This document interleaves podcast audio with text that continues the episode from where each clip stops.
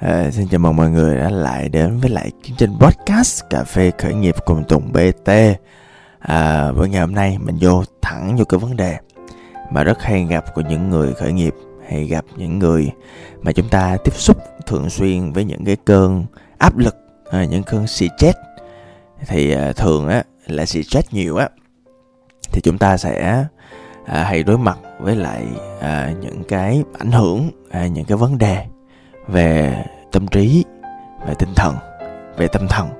À, cụ thể là à, hay bị trầm cảm à, hay bị anxiety tức là hay bị lo âu hoặc là rối loạn lo âu.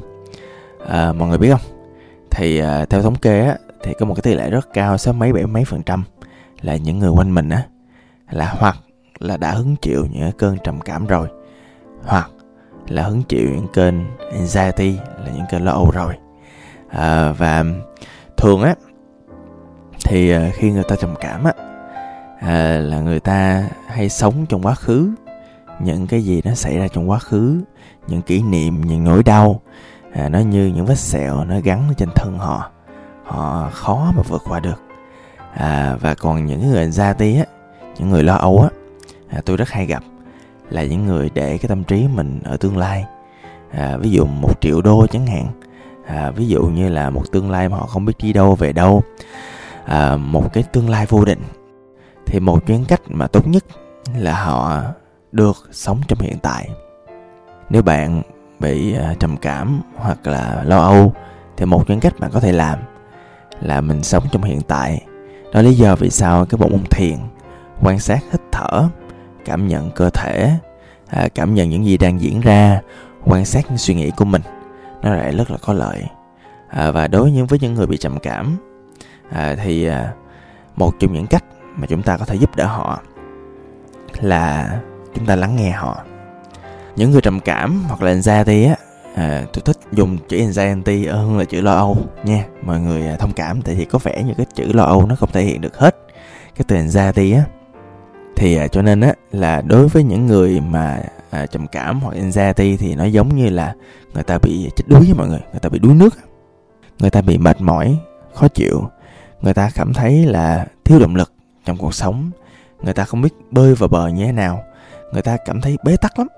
À, người ta cảm thấy ở bên trong mình cái mút của mình nó nó nặng nề nó khó chịu lắm.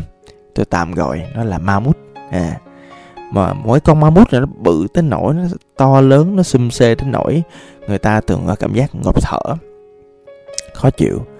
Và một trong những điều mà người ta muốn à, một trong những điều tôi nhớ khi mà tôi hứng chịu những cái nỗi đau đó là tôi rất muốn chia sẻ được cho một ai đó, nghe về bản thân mình, nghe về những cảm xúc của mình, những suy nghĩ của mình.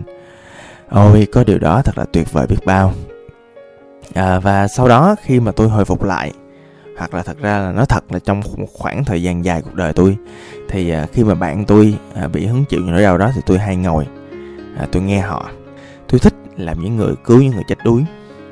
À, nhưng mà mọi người biết đó thì à, ai mà hay nghe hay à, nghĩ về những câu chuyện mà cứu người chết đuối đó thì mọi người hay nghe những câu chuyện á là nếu mình cứu người ta chết đuối mà mình không có kỹ năng á mà mình thấy người ta vô tình người ta bị đuối nước, người ta quờ quạng, mình bay ra mà mình không có kỹ thuật á, thì mình sẽ bị như sao ạ?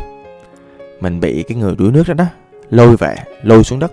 Tôi bị hai lần rồi mọi người. Tế là tôi đã cứu người chết đuối hai lần rồi. Và lần nào tôi cũng bị, giống như là mà bị một lần không đủ hay sao đó. Một lần một bạn làm đồng nghiệp trong công ty, một lần là đứa bạn thân tôi tên nghĩa. Thì hai tụi nó lên xuống, hai tụi nó bị đuối nước và khi mà tụi nó đuối nước như vậy, lập tức tôi bay tới tôi cứu. Tôi cứu như thế nào? Tôi cứu tôi thì tôi cứu một cách bài bản như là mọi cái kênh truyền thông hay chỉ là thì mình quàng ngay cổ người ta, mình lôi người ta vô. Nhưng vấn đề ở chỗ là lúc đó người ta quờ quạng lắm mọi người. Người ta tuyệt vọng lắm.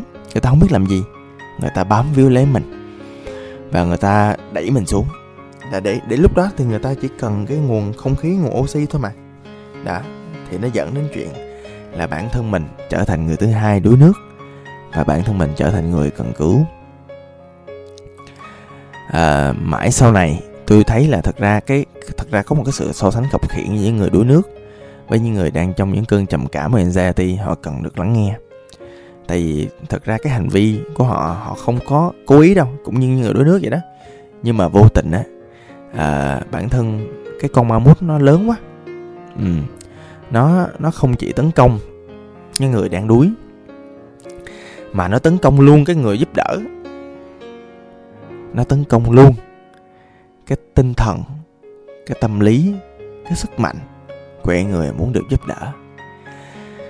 Nếu mà người muốn được giúp đỡ mạnh hơn hiểu biết quen à, và bẩm sinh là có những cách để đối phó với người bị đuối tốt hơn thì không sao nhưng nếu những người mà yếu những người mà mình ngồi mình lắng nghe những người bị trầm cảm hoặc bị anxiety mà mình không đủ sức mạnh tôi nói thật mình bị kéo theo các anh chị.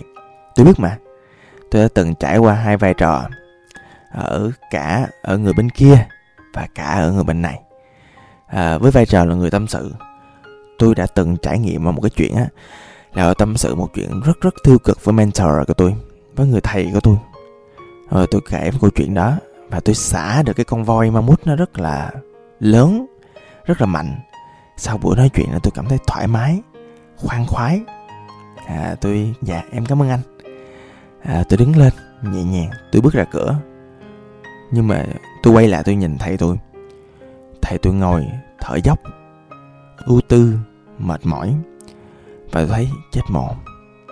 Cái con voi ma mút nó lớn quá à, trầm cảm không có tự nhiên mất đi mà nó truyền từ người này sang người khác. Lúc đó tôi quay lại tôi quan sát thấy ngôn ngữ cơ thể của thầy tôi và thấy ồ mình đã làm một chuyện gì đó có vẻ là sai rồi. À, thầy mình chịu không nổi. Và đúng là như vậy sau đó thầy tôi cũng mệt. Thầy tôi cũng không có muốn gặp tôi nữa cũng à, đuối sức. Bản thân tôi cũng có trải nghiệm ngược lại như vậy có những khoảng thời gian tôi biết là người ta cần tôi. Tôi có mặt. Tôi làm tốt vai trò của mình. Tôi hiểu là tôi sẽ chịu mệt mỏi đó. Nhưng mà có ngờ là nó mệt nó mức như vậy đâu. Cái cảm giác của mình khi mà lắng nghe một cái nỗi buồn nó lớn quá so với mức độ chịu đựng của mình là một cảm giác nó ngọt lắm. Nó khó chịu lắm. Mình đau nỗi đau của người ta mà. Mình buồn cho nỗi buồn của người ta mà. Mà khi mà bạn lắng nghe một nỗi đau người ta mà bạn cảm thấy như vậy là bạn sai rồi. Là bạn chỉ ở đó, nên ở đó để bạn lắng nghe thông tin, để bạn là nơi người ta giải bày thôi. Chứ bạn không nên đau nỗi đau của người ta, tôi nói thật. Bạn không nên buồn nỗi buồn của người ta, tại lúc đó bạn phải gánh chịu cái luồng tiêu cực và cái con voi ma mút của người ta. Bạn chịu không nổi đâu đó không là cách lâu dài để bạn lắng nghe người khác.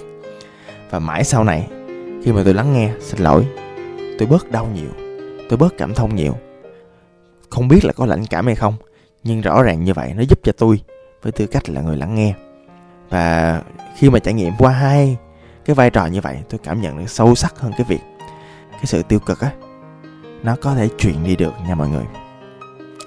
Có một lần một câu chuyện khác tôi um, đi lên chùa à, tôi tu thiền. Thì khi mà lên chùa tôi tu thiền á thì uh, tôi gặp rất là nhiều anh chị làm bên chuyên ngành tâm lý.